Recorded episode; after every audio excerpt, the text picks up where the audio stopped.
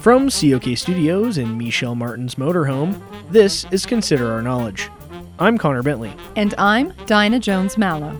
On today's show, we'll consider what the Republicans do now after their failure to pass the Obamacare replacement.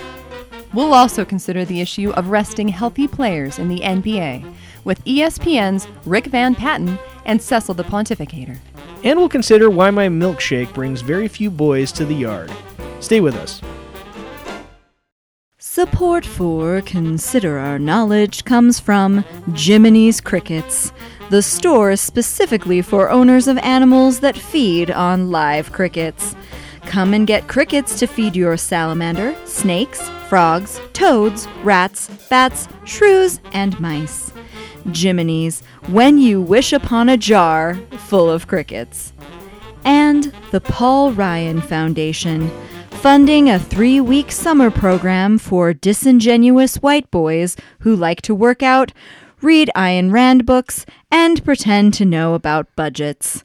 Visit our website for a discount code that actually makes it cost more somehow. This is Consider Our Knowledge. I'm Connor Bentley. And I'm Dinah Jones-Mallow. President Trump and the Republicans are licking their wounds after last week's failed effort to repeal and replace the Affordable Care Act. They had hoped that success in their long-held goal of repealing the Affordable Care Act would generate momentum and team spirit that would carry over into other fights. Instead, they're saddled with an embarrassing failure and squabbling factions that killed the Obamacare repeal. Those internal struggles don't seem to be ending anytime soon as House Speaker Paul Ryan and the President move to tackle another complicated issue, tax reform. Our own senior correspondent Cordell Nutbrock talked to a senior Trump aide to see where the fractured G O P goes from here.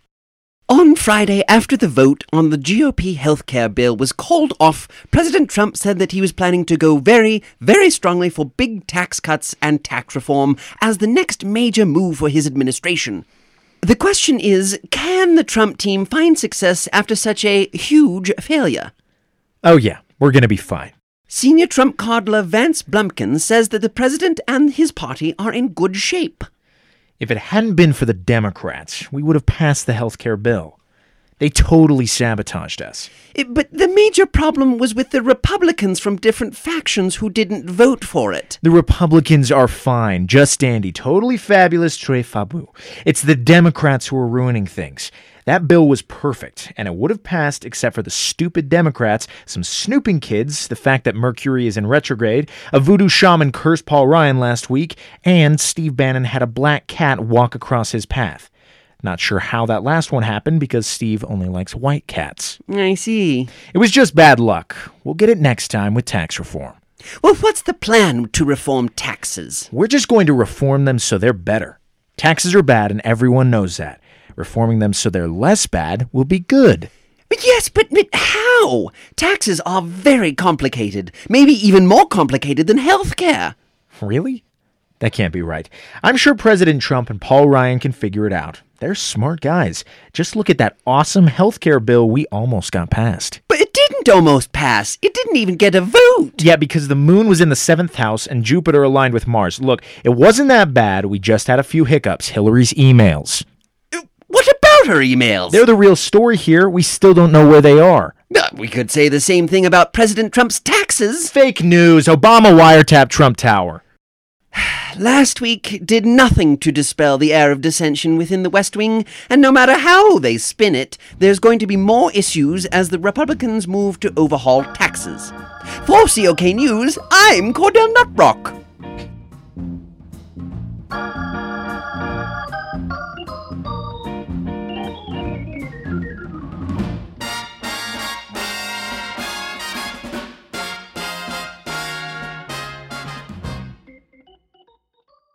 You're listening to Consider Our Knowledge. Now we turn to sports. There has been some controversy in the N B A recently, as some of the league's big stars like LeBron James, Stephen Curry, and Klay Thompson have sat out games in order to be rested for the upcoming playoffs. This has angered fans who pay good money to go to games and expect to see the top players. Joining us to discuss this issue are Rick Van Patten and Cecil the Pontificator from E S P N's Sports Yell. Glad to see you guys. Nice to be here. Hey there, Dinah. Guys, what is going on in the N B A?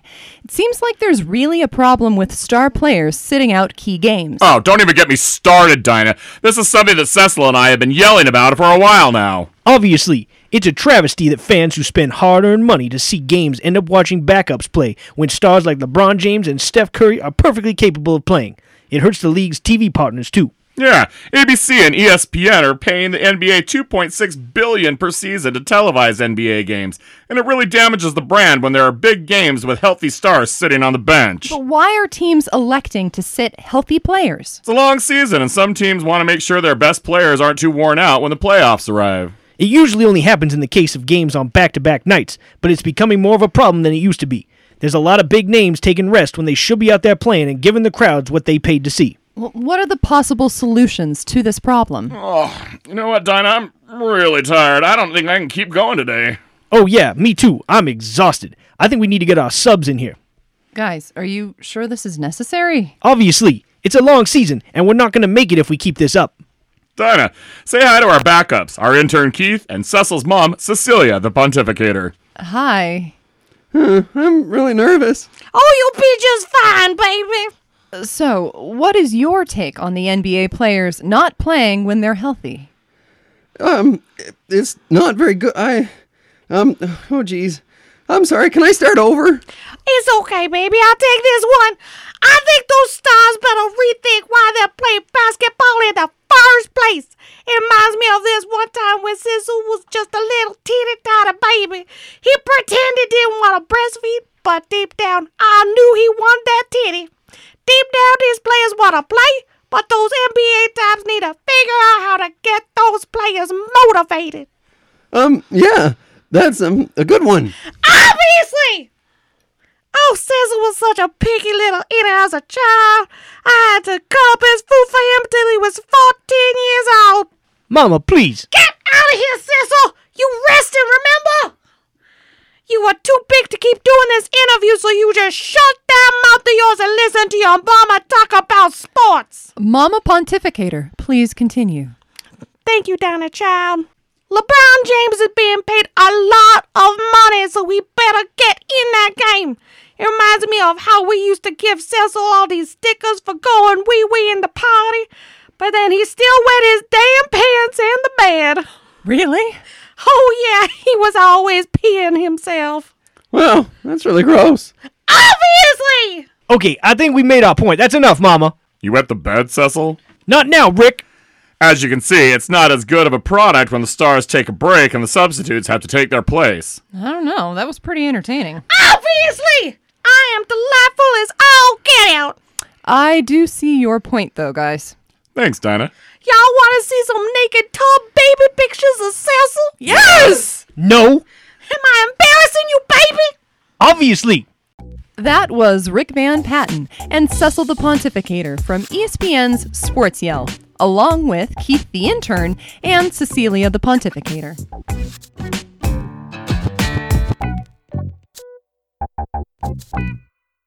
Finally, we have this week's Big Little Wins, because we all need a win every now and again. This first Big Little Win goes out to all the introverts in the world. Maria Taskall of Rancho Cordova, California, successfully avoided talking to all of her office coworkers for not one, not two, but three entire days last week. Maria said it was the happiest she's ever felt in the eight years she's worked for Bantam Ball Bearings. Our other Big Little winner is Jason Nash, who lucked out and received an extra bag of peanuts and pretzels on his flight from Burbank to Las Vegas. Nothing like bonus snacks to make that forty-five minute plane ride more bearable. Good for you, Jason. If you or someone you know has a Big Little win, please post it on our Facebook page or send us a tweet.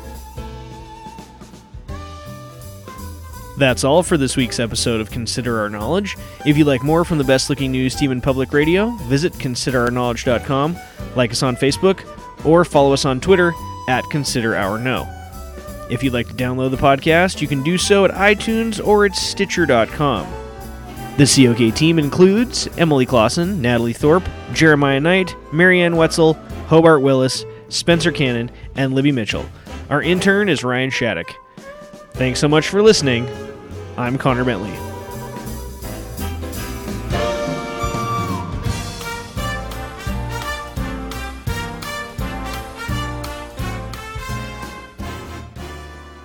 do see your bunt.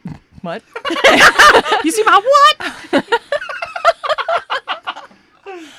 Uh, you ain't say nothing! Uh, Let me close